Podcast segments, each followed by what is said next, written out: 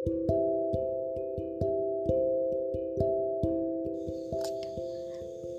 mau dikata, virus corona sudah menggila, membuat seisi dunia porak-poranda, menjadikan duka nestapa yang akan menyisakan lara.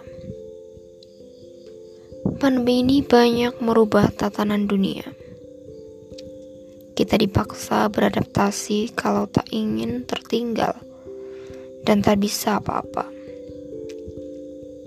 Lebih parahnya lagi, harus merenggang nyawa karena wabah. Apa inikah takdir yang kita inginkan? Tentu tidak.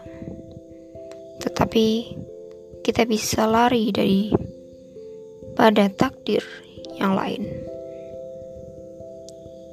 Kita bisa dan harus selamat dari wabah ini. Bertahanlah saudaraku Walau tak pernah tahu di mana ujung pandemi ini, pastikan kita harus senantiasa berusaha dan tak lupa memanjatkan doa agar Tuhan memberikan kekuatan untuk menghadapi pandemi ini.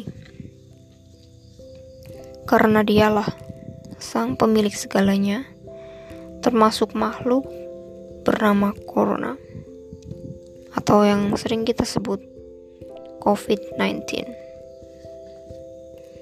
Hari ini, kasus orang yang terinfeksi virus ini sedang tinggi.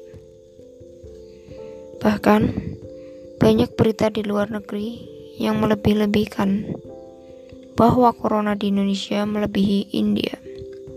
Meskipun pada kenyataannya tidak separah itu. Entah itu pemerintah atau mungkin kita yang kurang bisa menjaga diri dan orang sekitar. Itu bukan intinya. Yang terpenting adalah ayo kita bahu membahu untuk melawan COVID-19 dengan menjaga diri kita dan orang di sekitar kita.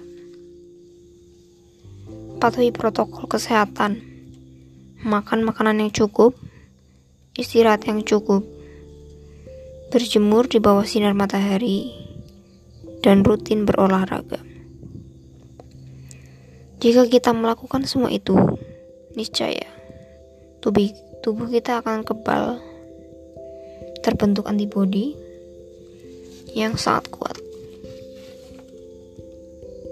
Dengan antibodi kita, kita dapat melawan COVID-19 jika kita terinfeksi. Tapi moga-moga jangan ya. Sehingga akan sembuh lebih cepat dan herd immunity kita akan terbentuk. Jika 70% dari total populasi di Indonesia sudah mempunyai herd immunity, maka dipastikan Indonesia akan menang melawan pandemi ini. Apakah kita sudah siap menang? Ataukah kita akan menjadi yang terakhir sebagai negara yang masih banyak kasus terinfeksi COVID-19? Jawabannya ada pada diri Anda. Tanyakan pada hati dan pikiran Anda Mungkin Anda masih memiliki dana yang cukup untuk penghidupan Anda. Tapi pikirkanlah, banyak orang yang harus kesusahan hanya mengais sesuap nasi. Ada yang kehilangan pekerjaan dan masih banyak lagi. Sekali lagi, ayo kita bersatu, taati protokol, bantu sesama Jaga diri kita dan orang di sekitar kita dari musuh yang tak terlihat, tak lain adalah virus corona.